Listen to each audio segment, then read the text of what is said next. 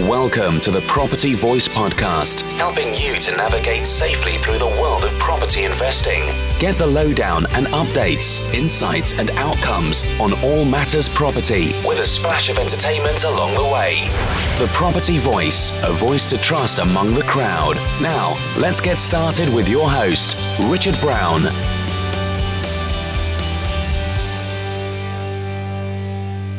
Hello and welcome to another episode of the Property Voice podcast. My name is Richard Brown, and as always, it's a pleasure to have you join me again on the show today. Well, today, Helen and I are joined on the podcast by Jacquie Edwards, aka Property Go To Girl, or as Helen likes to describe her, the doyen of rent to rent. Now, I did have to look up the word doyen because uh, Helen has a much wider vocabulary than I do, and I found that it means the most respected or prominent woman in a particular field. So there you go then. We have perhaps the most prominent and respected woman in rent to rent to share with us today. Jacquie was a very humble and down to earth guest, as, as you'll discover, um, who was extremely transparent about the highs and lows and how she got started and then established in property. It is refreshing to hear all was not necessarily plain sailing. There were some tears shed along the way uh, that she uh, also had to overcome, not knowing what she was doing, uh, which she did so through sheer determination, focus, and a willingness to learn from her mistakes. So let's have a listen to what Jacquie has to say right now, then. Okay, so let's get on with this week's featured topic with Property Chatter. Here we are again. Helen, thank you again for joining me on uh, another fascinating, what I hope will be a fascinating conversation on uh, Women in Property series. And um, I'm very delighted to have join us today Jacquie Edwards. Jacquie, how, how are you doing? Hello, thank you so much for having me. I am wonderful today, thank you. Perfect. Well, perfect. Well, uh, already starting to detect something of uh, of an accent in your voice, but um, I'm sure we'll probably get to that at some point. What what we usually do at this point in time with uh, with our guests is perhaps I invite them just to share a little bit about their background and and their backstory, obviously leading to property. But I know that people have a life maybe before and even after property. But if you wouldn't mind just walking us through a bit of your background, so people got a picture of who you are and where you come from, would that be okay? Yep, that sounds perfect. So yes, I do have an accent. I am American. So I am from Michigan in the US. I moved to the UK about 12 years ago now. I actually, at the end of this month, officially become British. So I get my citizenship um, in a couple of weeks. So that's exciting. Um, yeah, so I was an accountant before and I worked with one of the big accounting firms, and that's what brought me over to the UK. So I love to travel. I told my company I would like to go, you know, somewhere else. Uh, I only speak English, so England was kind of at the top of the list. Um, so I came here 12 years ago. It was right at the time of the credit crunch, which unfortunately means the the branch of my my company that I was in was like super highly paid consultants that worked with lots of other companies and all the companies stopped hiring consultants. So there wasn't a lot of work going around. Everything got really horrible that horrible corporate atmosphere and that's when i started to really think i need to find something else. I didn't actually like being an accountant. Being there every day was basically soul destroying for me. Um, and then I had a whole foray into lots and lots of different things before I finally settled on property. I mean, I did network marketing, I did some forex trading, um, but then I found property investing and realized that that was a really good way to move forward. There's lots of different kind of opportunities. There's lots of different strategies. There's things that work in all different areas. Um, and I, I am a bit of a shiny penny chaser, so I like to have lots of different options. Um, yeah, so that's pretty much what led me to property. At that point, I was living in Oxford. Um, so I had moved out of London. I was doing contract accounting. So I had left my company, um, moved into kind of contract work, got a job in Oxford, and decided that that was where I really wanted to live. Loved it way, way better than London. Not a big city girl. Um, yeah, and yeah, pretty much decided to jump into property from from that point. Oh, yeah. thanks, thanks for that, Jacquie. Um, there's some really interesting things about about your background. You're certainly from my perspective, not the first ex accountant who's made a successful journey into property investing. Uh, and I'm sure that, that says a lot about, um, you know, really knowing your numbers and, and your figures. But um, it's probably a good idea to cover your chosen strategy now. And you're, you're probably, I'd say it's not an exaggeration to say that you're the, the doyen of UK rent to renters. So perhaps you can talk us through um, rent to rent, what it is, and um, and how you came to to work in that sector. Yep, excellent. So yes, rent to rent is my main strategy and what I'm known for. And I wasn't where I started. I basically did one of the kind of three day property training courses where you learn all the different strategies. And, you know, being the go getter that I am, I said, all right, I'm a property investor now. I can do all of these strategies anywhere. Um, and I basically did anywhere within two hours of where I live. So I spent the next six months running around like a crazy person, looking at everything from like one bedroom flats to 20 bed bed and breakfasts, um, anywhere from I was in Oxford, Swindon, Gloucester, Reading, everywhere looking at properties. It was absolutely crazy, hectic. And at the end of six months, I had no properties, no deals, and I hadn't actually moved forward any farther. And that's the point where my my more of my business kind of training came in and it kind of clicked that hmm, maybe I should have a business plan of some sort or, or just some kind of plan in general of what it is I'm trying to accomplish. Um, so my partner and I sat down and said, all right, what are we trying to do with our property business? And for me, the main goal was to stop being an accountant. So I needed something that was going to replace my income. I needed a cash flow strategy um for for my partner he was basically he loves his job he loves his business he was just kind of looking to support me and have a plan b um so looking at the strategies that were kind of popular at the time so this was um just over five years ago when i was really just getting started um the the kind of main cash flow strategy was doing HMOs. So we looked at HMOs in the Oxford area, but buying an HMO in Oxford is super, super expensive. Um, we also didn't have any experience um, as landlords or even owning our own residential home. So we had no mortgage experience, um, which was going to help make us struggle to get a mortgage on a property, especially on an HMO, which in Oxford also everything has to have a license, um, which makes it again harder to get a mortgage. So after we had looked at that for a little while, um, we went, we tried to look at getting joint venture partners, but nobody really wanted to invest in us as we had no property experience. And that's when kind of the rent to rent light bulb went on. Um, because we could get the cash flow, we could do the HMOs without having to buy the super expensive properties in Oxford. So sat down and said, all right, I am going to focus on just one strategy instead of trying to do everything. I'm going to focus on rent to rent HMOs in Oxford. And I'm going to do kind of everything I can to see if I can make that work. Um, and that's basically where it all started. And then I, yeah, I just did I just did the things that everybody talks about that you need to do. I got the list of licensed HMOs from the local council. I sent letters to all the landlords, handwritten envelopes, the whole thing where I could barely move my hand after writing so many, addressing so many envelopes. Um, and just slowly built up built up my momentum. It took a couple of months after kind of making that key decision of getting out there, you know, trying, making mistakes, feeling silly and stupid when I was talking to people and not knowing what I was talking about, and just building it up and building it up until until I kind of got that first property.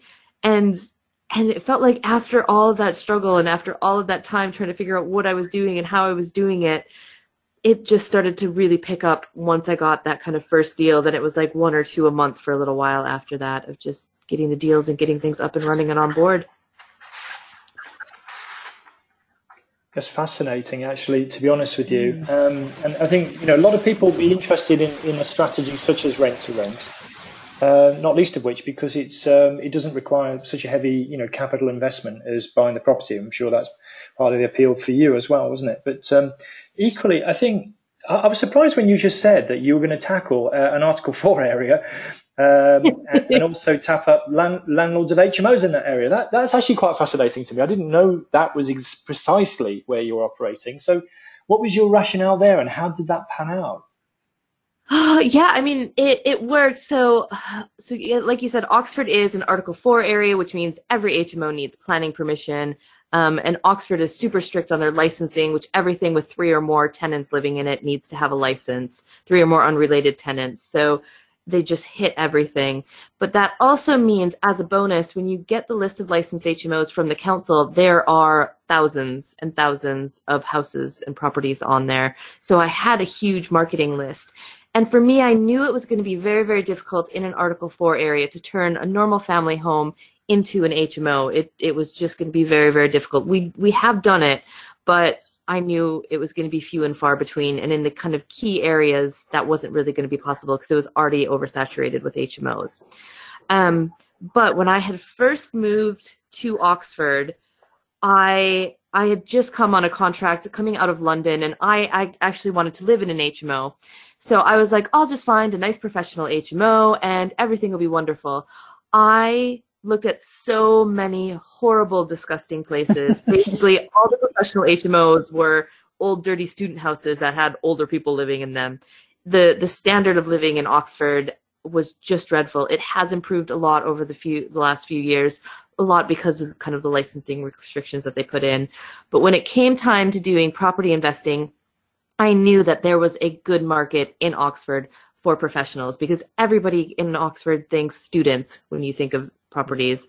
And there are so many professionals that just don't have a place to live that is is nice and is of good quality. So that was one of our big focuses when talking to the landlords and advertising to them is saying, you know, we can take your student house and you know we can we can bring it into the professional market we can we can refurbish it bring it back up to a higher standard and make your property a lot nicer and and add value to it and will take away all of the headache of you know your students or your horrible tenants that you've already got um, and because we had you know 3000 people to send these letters to you know you're always going to get a few people that are interested out of that and and basically that's how we went from there and it also really worked well because then I knew all the properties had the right mortgage, they had the right insurance because they were already HMOs. They had all of the fire doors and the fire alarms in them. So I didn't have to worry about that side of things. I could just go on and basically do a bit of painting and decorating, make the properties nicer, and be able to add value that way and get the right tenants in. Wow. Uh, and, uh, mm. and just, just so people who may be not that familiar with the model of rent to rent, um, you know, it's basically, I mean, um, I'll let you explain, but you, you, are effectively buying in one market, if you like, and then repositioning and selling in a different market, um, as you of rightly pointing out. But you're taking, in this case, existing HMOs, but maybe from the student sector and perhaps not the greatest condition, and you're repackaging them for a better, want for a better description, and renting them out to the professional market, and, and you make your margin yep. between the two. Would that be about right? Yeah, that's pretty much it. So, I mean, I'm basically leasing a property or renting a property from an owner that, you know, they've got some kind of problem, whether it's, you know, they've had crappy tenants or, you know, they've been managing it themselves and just not doing a very good job. Um, they might have had, I've, I had quite a lot of properties, um, that had just bad agents. So rent to rent has been around for a long, long, long time, um, especially in the commercial sector. I mean, it's not called rent to rent, but the whole subletting strategy, it's been around forever. I mean, universities in Oxford, it, it was also well known because a lot of the universities will basically do rent to rent. They'll rent a house and then sublet it to their students. Um, so it's nothing new. A lot of the landlords were were quite familiar with it or were happy to do it. Um, and we just found the ones that needed help in some area and we said we can help you we can take care of everything um, and yeah basically repackaged that hmo brought it up to a very much nicer standard and and rented it out to nice young professionals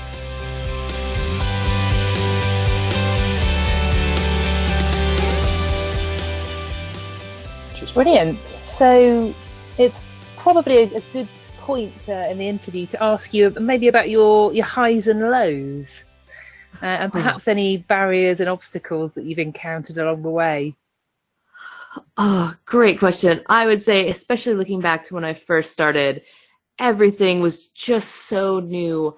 And I really, I, I mean, we didn't even own our own property. I'd never done anything in property before. So once I got kind of that, even even before getting that first property up and running, it was trying to negotiate. I, I didn't really know what to say to to landlords or to agents when I was talking to them. Um, and and a lot of people can be quite skeptical of kind of the rent to rent strategy. So it, it took me practice to to figure out what to say to them and you know it took me sounding kind of silly to to realize that's not what I should say and why don't I try this and it was like that kind of the whole way along then I got the first property and you know, it was a whole new learning experience doing viewings to try to find the right tenants and to try to, how do you do referencing for them? And then the first tenants moved into the house and we had like a massive leak.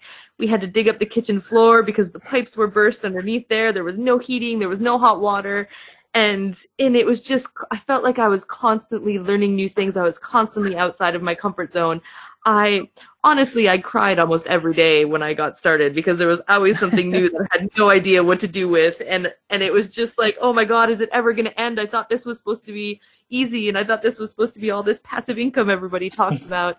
And it definitely did not feel like that in the beginning. It was like oh my god what have i gotten myself into? Um so that was probably the biggest challenge was just having to learn so many new things so quickly. And i do see so many people that struggle with this because we, we're also used to you know our day job where we're good at that. We've been doing it for ages. We studied it. And then you jump into something else and you think well i can see everybody else is doing this. I should be able to do this super easy and it should be no problem. Why is it so hard? Um, but over time it got there. So now some of these same things still happen. Um, you know, we still have burst pipes every once in a while and and all this stuff, but it doesn't it doesn't affect me as much because I'm like, okay, well, I know I can deal with it. There's always an answer to every problem. You know, oh my god, we've got a horrible tenant. Well, that that'll always sort itself out. There's always yeah, there's always a way to kind of fix everything and move through everything. And so it's just not quite as stressful because it's all not so new anymore, which is probably mm-hmm. for me actually the high point because I don't really like to have stress. I like to kind of be relaxed and have things nice and easy. I don't want to be constantly having to do new things. So yeah, having coming to that place where I'm like, oh yeah, we've dealt with this before. Just take care of it. Move on. Everything everything's in a good kind of flow. It, it, kind of makes me feel a bit better to hear you say that that in the beginning you felt you know you felt the fear and you felt very stressed by going into something that was new because um, so I I um, decided to go into rent to rent a few years ago, um, and it didn't. I never actually um, took on a deal. I, I, I, almost did, but the circumstances in my life at that point just weren't really conducive so I had a, a, young baby at that point. I think he was about, you know, like six months old or something, as well as an older child, um, and my own business, which is not property related. so not much. yeah. but I, I, really felt that when I was going to and speaking to landlords, um, you know, about about their properties, I just felt like such an idiot because um, yeah. I, you know, like oh you know they're gonna the whole imposter syndrome thing was just going off. Um but um yeah so it's it's it's good to hear that from from you. Um, yeah it is definitely something no matter what strategy you're doing it, it, anywhere if when you're first getting started in something it's not going to flow smoothly. I mean, you might go to the networking meeting and see that property investor and they talk smooth and everything worked out perfectly for them. But you don't see it at the beginning when you're trying to explain to this agent what you want to do with this property and they're asking you all these questions and you're like, well, I don't really know the answer to that. it's just kind of, you know, after every meeting I would have, I would go home and have a think and say, all right, what went well in that meeting? What didn't go so well? How can I change it and tweak it next time? And then the next time I'd just go to the meeting, say it maybe slightly differently, watch their facial expression, watch you know see how long it took them to understand what I was doing, and again just mm. just use that all as feedback to tweak it and tweak it and tweak it over time until people actually understood what on earth I was doing. I wanted to maybe come in as well and, and, and just talk about that because I, I, looked at your website and you've written a couple of books as well. Um, and well done for sharing your knowledge with the community. Um, but I think if I sort of take a step back and look at what you did, and just listening to how you're talking now, it sounds like it was just an absolute walk in the park, right? You just went out and found a couple of properties, and they just uh, landed in your lap, and then you just collected all the passive rents and da da da da. It wasn't like that, was it? no, no, it definitely wasn't.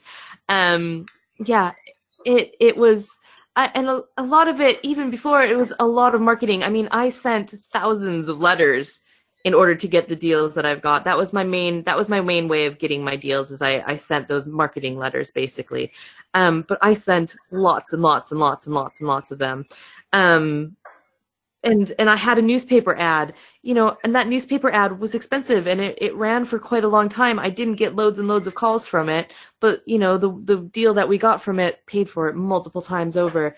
And, you know, I did leafleting by hand. I had postcards in shop windows. I tried so, so many different things and and it didn't all happen overnight. And it I talked to so many agents and so many landlords and so many people that just told me no, no, no, no, no over and over and over again. Um, but you don't you don't need everybody to tell you yes it doesn't work for everybody. Not every landlord is ready for rent to rent and it doesn't help every single landlord. But you just need to find the ones that you can help and the ones that you can add value to their life or add value to their property. Um, and that's kind of that's kind of your job i guess in any property strategy is you know to find the people that that you can help with whatever you're offering so that they're happy you're happy your tenants are happy and and everything kind of works that way then but it, it doesn't it's not easy and it doesn't happen overnight. It just it takes time and effort to put it all together. Absolutely. I mean there's two things that leap out i think with um, one what you said and one what i think i read you've done. And i'll just cue the words. One is mindset and attitude if you like and the other one is systems. So oh, yes. Um, i guess oh you got very excited when i said systems there didn't you So come on, why, why, was that excitement? Tell tell us why you sort of. Oh, I'm a huge that. geek, I guess, and I love systems. So, um, so funny because when I was an accountant, I didn't do so much on the numbers side. I mean, of course, I had to know a bit of the numbers and all that stuff, but my main thing was was around you know helping other companies make sure their systems were all and not like their IT systems, but their their kind of processes for for how do you process an invoice and how do you make sure nobody's stealing all your money and stuff like that.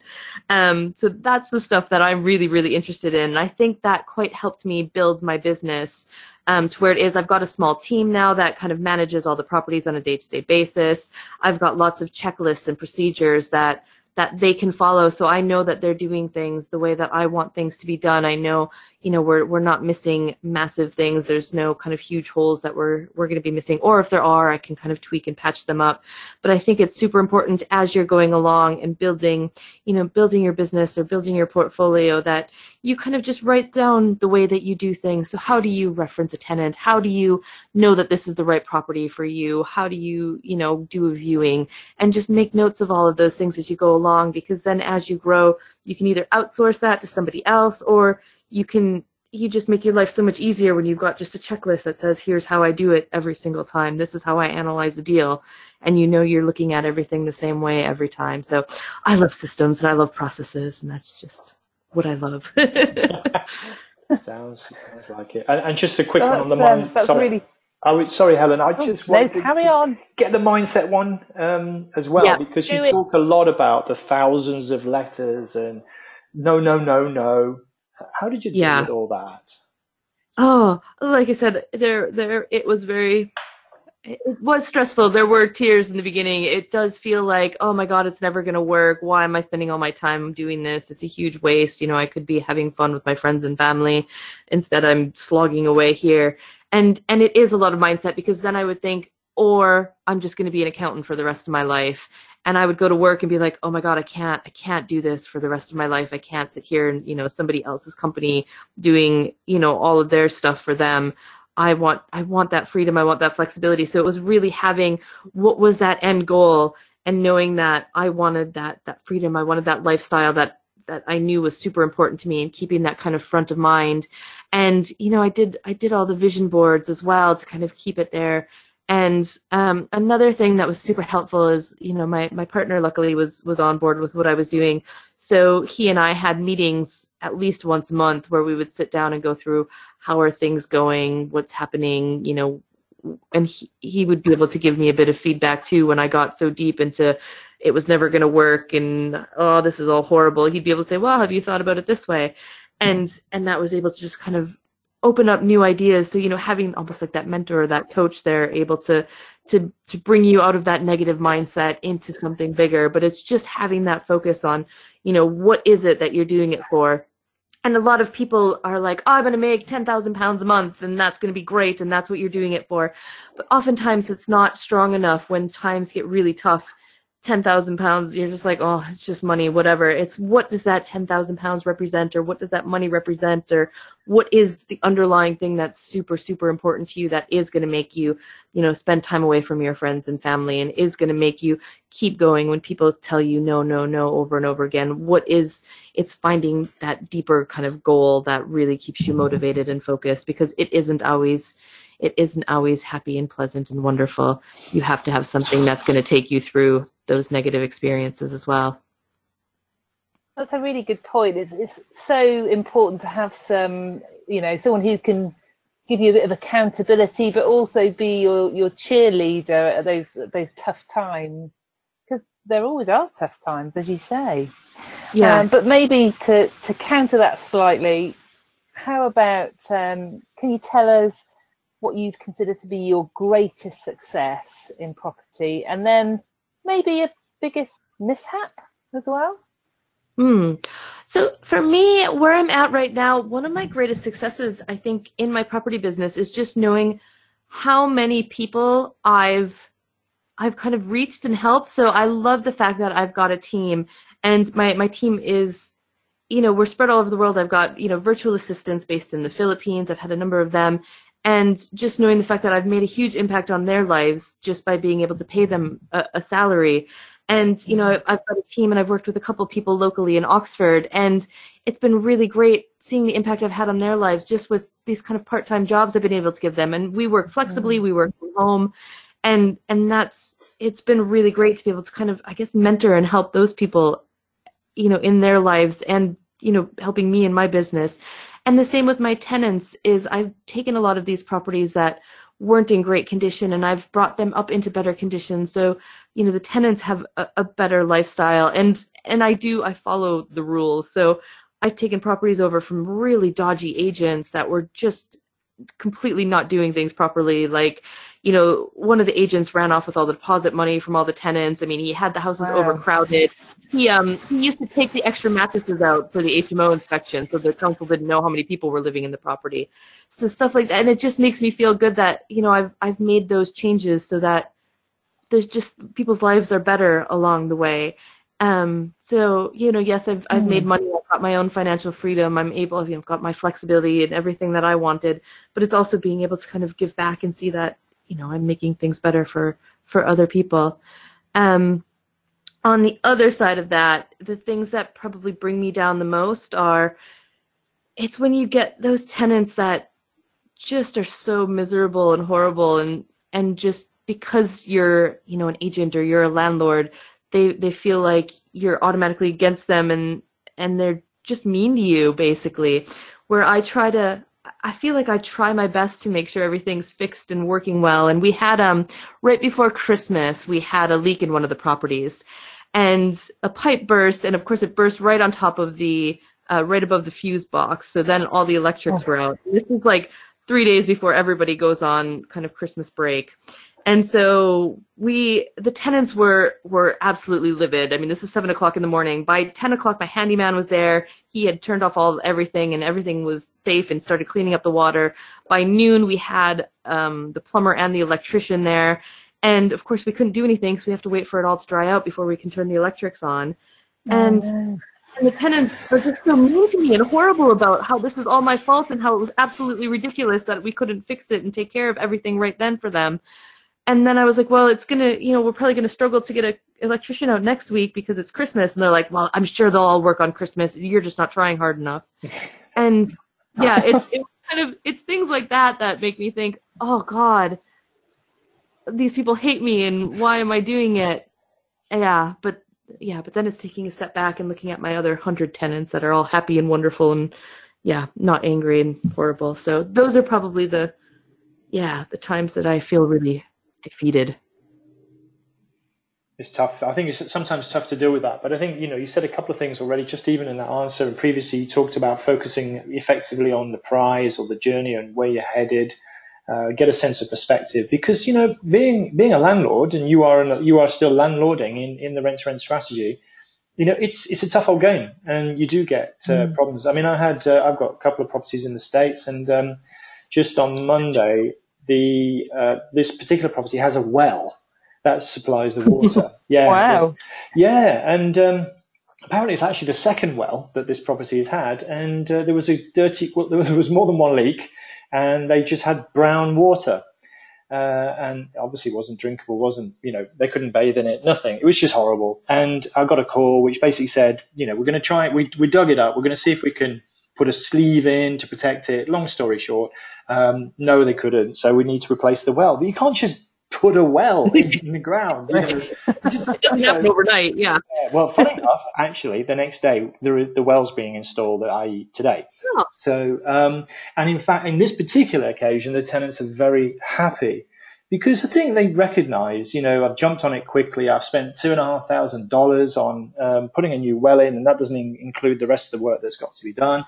I jumped on it quickly, and they recognise. One thing I usually say to tenants is this: I said, okay, if this was your property and you're the homeowner, what would you do? And how yeah. how long would it take you? You know, so just kind of take a step back for a minute and you know, and if you're the electrician who's got the choice of carving that turkey with the family or going out and fixing your leak, uh, you are not your leak, but your your electric fuse box, what would they do? So yeah, uh, I try and do that. But anyway, I digress. But perhaps uh, it's maybe a segue and a link to talk about the way you do things, if you like, what I call principles or values. Do you know? Do you want to just share a little bit about how you see the world and how you work, uh, Jacquie?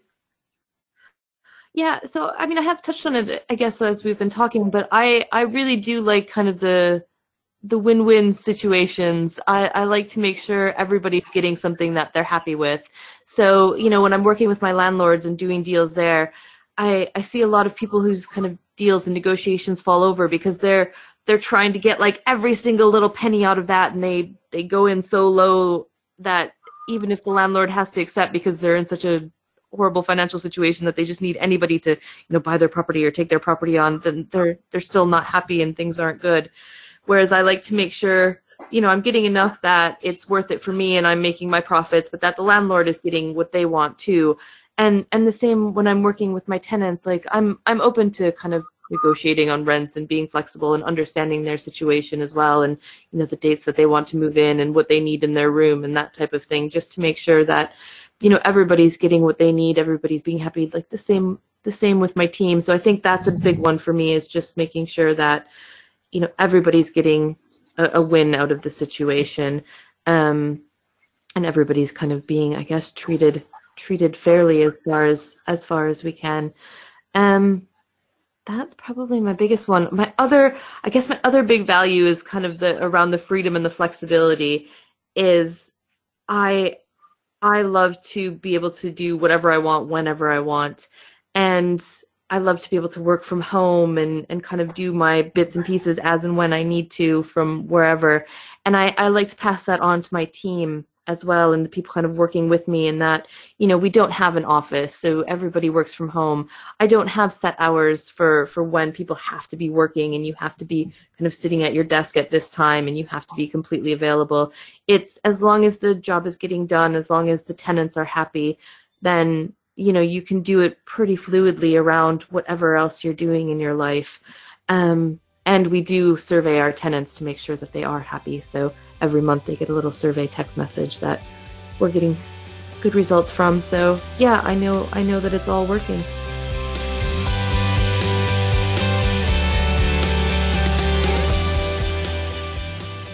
That's great, and I, love your emphasis on on customer service as well, and, and just treating people right, which is certainly something that Richard and I talk about quite a lot, really. Yeah. and it's important because I see a lot of people who are like, oh, they're just tenants, whatever, but those tenants are paying the bills basically. So I do want them to be happy. I want to make sure that they have what they need. That, and I found it because you know we do HMO, so there's multiple people living in this house that they don't all know each other. So reporting maintenance issues tends to lots of them won't report maintenance issues until it just gets so horrible that you know they're really angry and they're ready to move out before they've even actually told us there was a problem. So yeah so we do this survey email every month where we send them you know we send them how what is it? How happy are you on a scale of 1 to 10 we ask them are there any maintenance issues? And then would you refer us to a friend? Um and and that helps us to basically open those lines of communication. So they know we're out there, they know we care, and it gives them a place to, to say, yes, you know, oh, my curtain rail fell down, or, you know, oh, the fridge is leaking, or whatever the problem is that otherwise they wouldn't have told us about and just thought, oh, God, these people are terrible. They just never know that they just never fix their house. Um, so mm-hmm. I, I'd like to make sure that, yeah, my customers, my tenants are are happy and getting what they need. Yeah, that's um, that's really great to hear. Um, so thinking about the kind of the state of the property market at the moment uh, and future direction, the future direction and trends, there've been quite a lot of tax and regulatory changes for buy-to-let landlords in recent times. It'd be really interesting to hear your take on how that has affected rent to rent. Ah, oh, that is a good question. um, so I haven't seen huge changes, um, you know, from my landlords, and so lots of my landlords, they are, they they've got these properties as you know their pension, or they they plan on handing these properties down to their children. So, and a lot of them they're not they're not investors, so they're not in it to maximize their cash flow and maximize their their investment. They're in it for the long term. Most of them are in it for kind of the long term capital growth. Um, mm. So they, some of these changes, they're not really impacting them overly much. Um, because because yeah, they're looking at the long term picture, and in the long term, the property market is still a good place to be if you're looking for that kind of capital growth. I think personally, and I see them thinking as well. So I think there's more movement. I mean, none of my landlords are like massive portfolio landlords. I've got some that have, I think we're managing eight properties uh, for one land one family actually it is. Mm-hmm. Um, but otherwise they kind of own one or two properties here and there they see it as their pension income lots of them don't even have mortgages so the, the kind of mortgage interest relief thing doesn't really impact them because yeah this is their this is their investment and for the long term um, so and i i see that for for most people again it, as investors it's looking at this as a business and saying all right well that's just part of the cost of doing business. Now i just need to make sure my deals stack up just that little bit better so i can you know pay that extra tax and and call it a day. Yeah, and similarly, um, Jacquie, uh, I mean, obviously, you you started with, as you rightly pointed out, a, a strategy that's uh, aligned to your goals, which was an income replacement goal, a cash flow strategy. And of course, um, rent to rent is exactly that: L- low capital in, yeah. high income, and you know you've obviously built a business around that and systemized it and got people now. But obviously, you probably know where I'm going. Um, you don't you don't own those properties, of course. I don't know if you have options on them. It sounds like with some of those that you wouldn't get an option agreed anyway with some mm-hmm. of the landlords. So, uh, you, have you started to change and shift emphasis yourself and maybe divert some of the cash into assets, or how are you looking at, at it from your own personal uh, property portfolio or property business point of view. Yeah. Yep, exactly. So rent to rent was basically my kind of phase one strategy. So that was let's get the income so I don't have to be an accountant anymore. And then then the goal was to kind of move on to phase two, which was buying properties because, you know, yes, rent to rent is great cash flow, but for real wealth in the long term in property, I do think it's from owning properties. So we own three um, HMOs right now. One was a lease option from one of our first rent to rents. We did have an option to buy it, um, and we have since exercised that option. So we own that one. Um, we've bought two properties, two HMOs in in Swindon as well. Um, not my favorite place, but they they were a little bit cheaper, so we bought those, and we're just in the process right now of buying another one of our our properties. So one of the ones that we manage on a rent to rent, we're we're just in the process of purchasing that one as well. Um, and so that is what we're looking at, kind of going forward. So I don't really plan on expanding my rent to rent portfolio any further. We are looking to buy more properties. That being said, right now with all the uncertainty, I don't think this is the perfect time to buy properties. I think we're kind of at the top of the market and that there's going to be a bit of a, a downflow at some point in the near future. So we're not going to buy unless it's a really, really good deal at the moment and then kind of save our cash to to buy after there's a bit of a correction. Um, but yeah, that's where that's where we're looking to go in the future. So yes, rent to rent is great for cash flow. Love getting the cash flow from that but we're switching to buying. And on a slightly different tangent, we've also just bought a nice piece of land in the Oxfordshire countryside. We're not going to do a massive development. We're actually building a farm.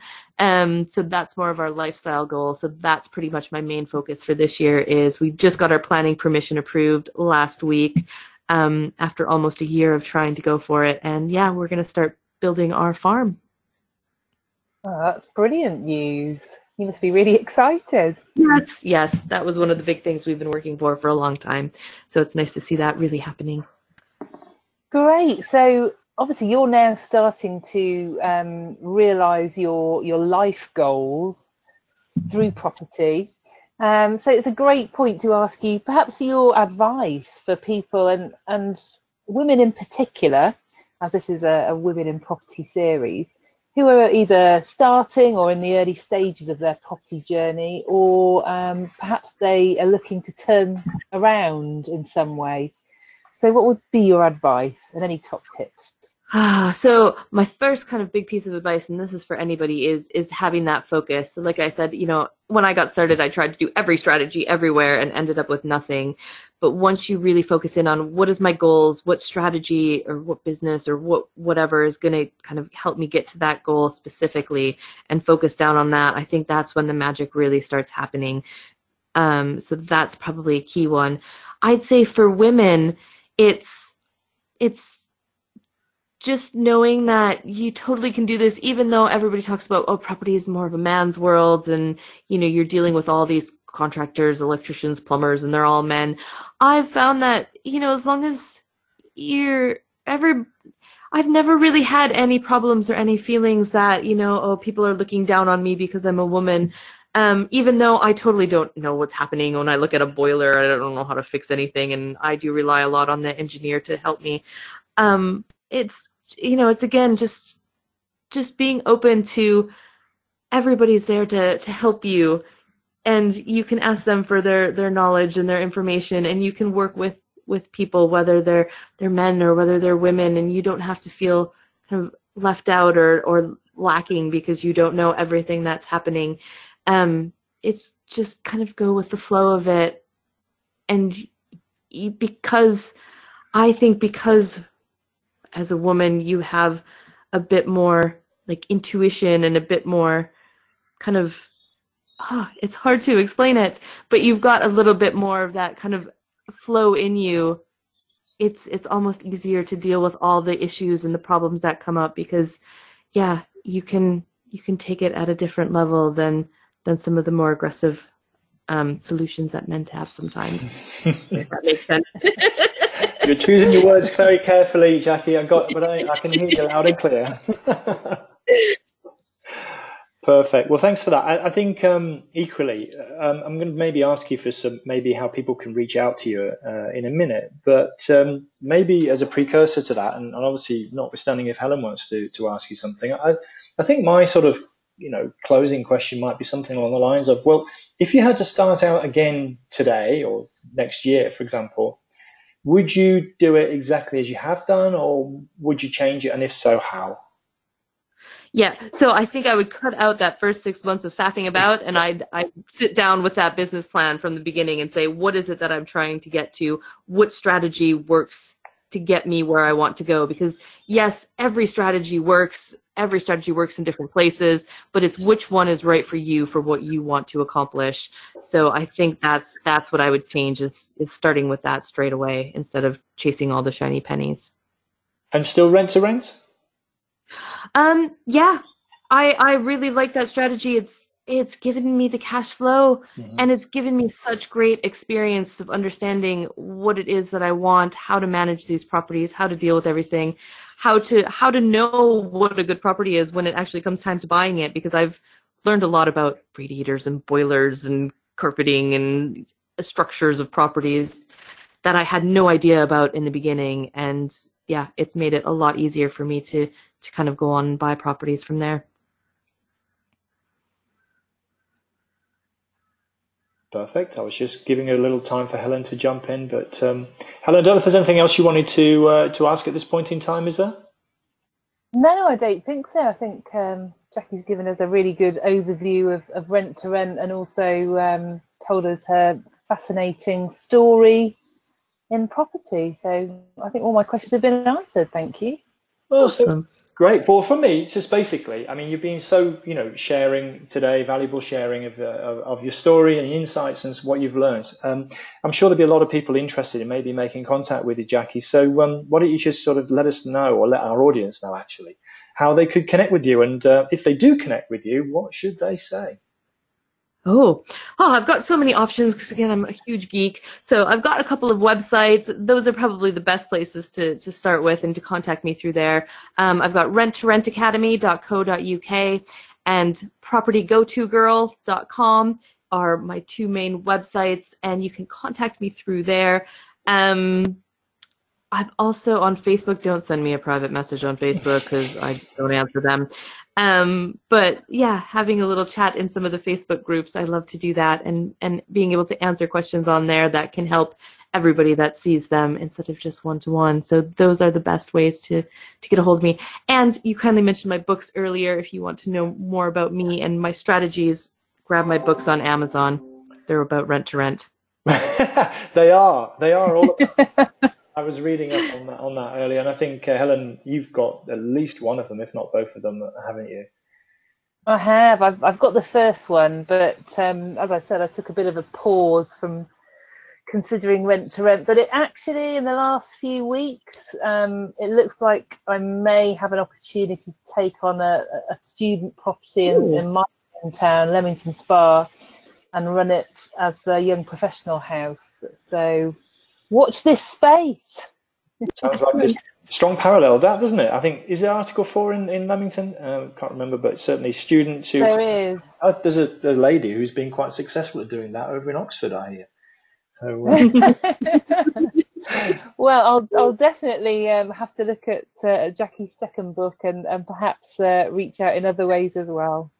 Yeah. Perfect. Well, Jacquie, it's been a pleasure to have you join us today. Really enjoyed it, the conversation. You shared a lot, and you sound really, um, how do I put it? Your energy, your energy is coming over loud and clear in the way you've answered the questions. So uh, it's, uh, it certainly sounds like you, you, are having a lot of fun. Um, you've got the right sort of approach. I'm sure it's not being plain sailing. I know it hasn't. You said so. um, so uh, congratulations on all you have achieved, and thanks so much for sharing with us today. Really appreciate that.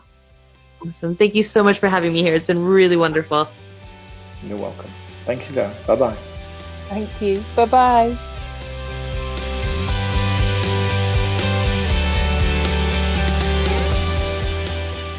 Well, wasn't that an interesting conversation? I really enjoyed uh, listening to Jacquie.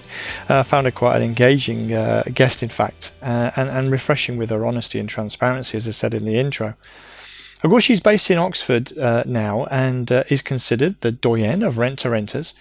Although she did try a lot of different strategies initially, as you probably remember her saying. She tried everything and anything uh, within a two hour drive of her home. However, after around about six months of chasing every shiny penny and found that she had nothing, she realized that she would have to have a plan, a business plan or a plan of action, and focus if she was to go, accomplish her goals. Now, she had a determination that she wanted to quit work. And so that was an income replacement, or in other words, a cash flow strategy that was important for her to pursue. So that's another thing that's come out of that. The main cash flow strategy at that time, which is 2012, I think it was when she started out, was HMOs. But in Oxford, they're very expensive, and uh, she herself would struggle to get a, a mortgage because of a lack of experience. And while she did consider joint ventures, without the track record that that, that uh, she would need necessarily, um, it wasn't easy to go and find or attract joint venture partners. So, rent to rent was the um, the strategy of choice. I really want to just focus in on some of the activity level. Um, I'm, I'm, I'm working with some apprentices at the moment, and one of the things, particularly with these sort of cash flow strategies, is the level of activity that you need to put in sometimes to get the results. It really is a one to two percent return sometimes. So I think Jacquie talked about writing three thousand handwritten letters to landlords, and eventually she ended up with ten properties. So they didn't all come through the letters either. Some of them came through an ad, and um, I think maybe one or two other ways as well. So it just goes to show how much activity um, that needs to be put in, perhaps to get the results. But of course, now she's got, um, uh, well, she had over 10 properties, I think it was in, in the first year or something like that, once the momentum had begun. And so there, there was a very significant payoff there. So activity precedes success, I think, is my takeaway. In terms of the highs and lows, she she did say that she had to learn so many things so quickly. Everything was new to her. Every single step that she was going through was new. And so she felt constantly outside of her comfort zone. Every single day was an opportunity to learn something new. It was a positive way of putting it, putting it rather. Of course, she also said she felt a little bit silly at times. But the key point is she pressed on anyway. She went out and she felt silly. She came back and she reflected. In fact, I'll come back to that, that, that she reflected. And, um, and, and then eventually everything wasn't new anymore. Of course, it didn't all go that well initially. Um, and, and, but after meeting, uh, after, sorry, after each meeting, Jacquie reflected. This is what I was saying earlier, and asked herself what went well, and how could she make it go, you know, better or differently next time. And then she applied that learning to improve for the next time. So she was constantly refining her methods and her model as she went along. So yeah, she tripped up a couple of times, but she reflected, and she also mentioned with the help of a partner who helped her to see things from slightly different perspectives, she was able to modify her approach, and I thought that was really interesting. Uh, she did also say it's not easy and it doesn't happen overnight and it takes a lot of effort. So, anyone going into this thinking that they're going to get 10, to, 10 rent to rent properties straight off the bat, uh, it's not necessarily like that. it does take a lot of effort. Equally, the systems background that she has sounds like it's really helping her and that she's systemized or at least put checklists in play for many, many aspects of her business. And I think the, the I did come back to the point in the interview, and I wanted to make sure that we got this out that the mindset issue was very, very important. You know, if you're writing 3,000 letters or you're speaking to possibly hundreds or even thousands of landlords, you're going to get a lot of no's. Um, it's stressful. Jacquie said there were tears in the beginning. Um, but she really didn't want to be an accountant for the rest of her life and just took that away. She had an end goal which involved freedom and lifestyle, which was a very big motivator. And now, if you remember, she's she's bought a plot of land. She's building a farm in the uh, rural sort of Oxfordshire countryside.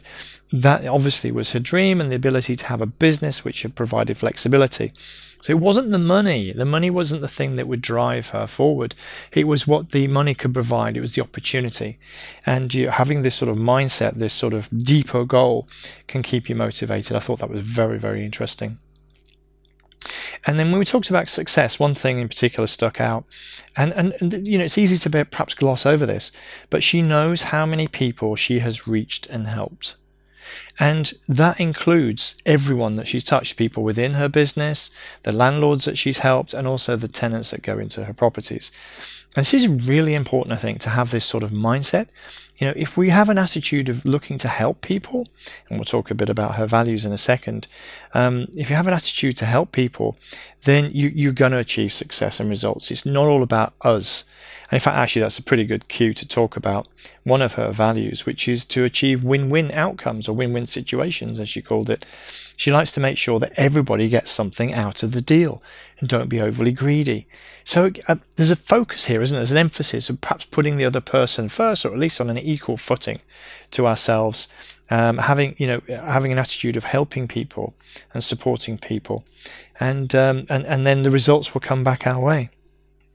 So uh, you know, in, in, in terms of mishaps, she put it in perspective that maybe one or two unhappy tenancies counterbalanced by hundreds of happy ones. So having that sense of perspective as well is really, really important. So the mindset qualities are coming out there. I hope you're picking up on that. Uh, freedom and flexibility was another of her values. So, as I say, it wasn't all about the money. It was the ability to create a certain lifestyle for herself that motivated her to keep going, particularly in those earlier years. So you know there was there was so much that really um, that came out of the discussion. I think perhaps the key takeaway was the the the sort of concluding part of you know when we talk about tips and advice to focus on a key strategy. Um, you know, she talked about the six months running around here, there, and everywhere.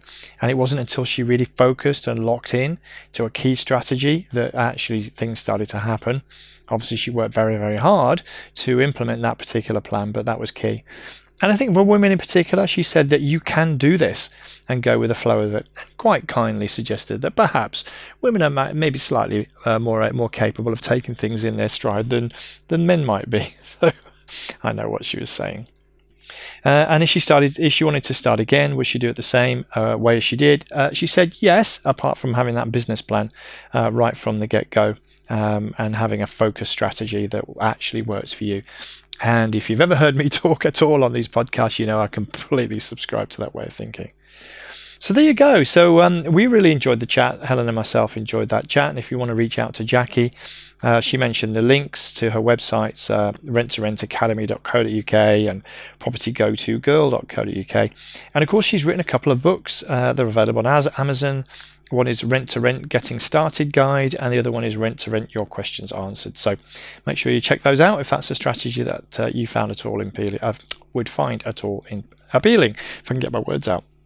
But anyway, that's a bit of a wrap up. Uh, hopefully, that's been enjoyable for you. Uh, that's all we've got time for this week. Uh, if you want to talk about anything from today's show or just talk property investing more generally, you know you can always email me uh, or indeed Helen uh, podcast at thepropertyvoice.net, and I'd be more than happy to hear from you. The show notes are also going to be available at the website. And I guess all that's left to say right now is thank you very much for listening once again this week. And until next time on the Property Voice podcast, it's ciao ciao. Thank you for listening today. Now head over to thepropertyvoice.net for more inspirational content and get updates through our mailing list. Join us next time on the Property Voice podcast. And if you enjoyed the show, please don't forget to rate us on iTunes.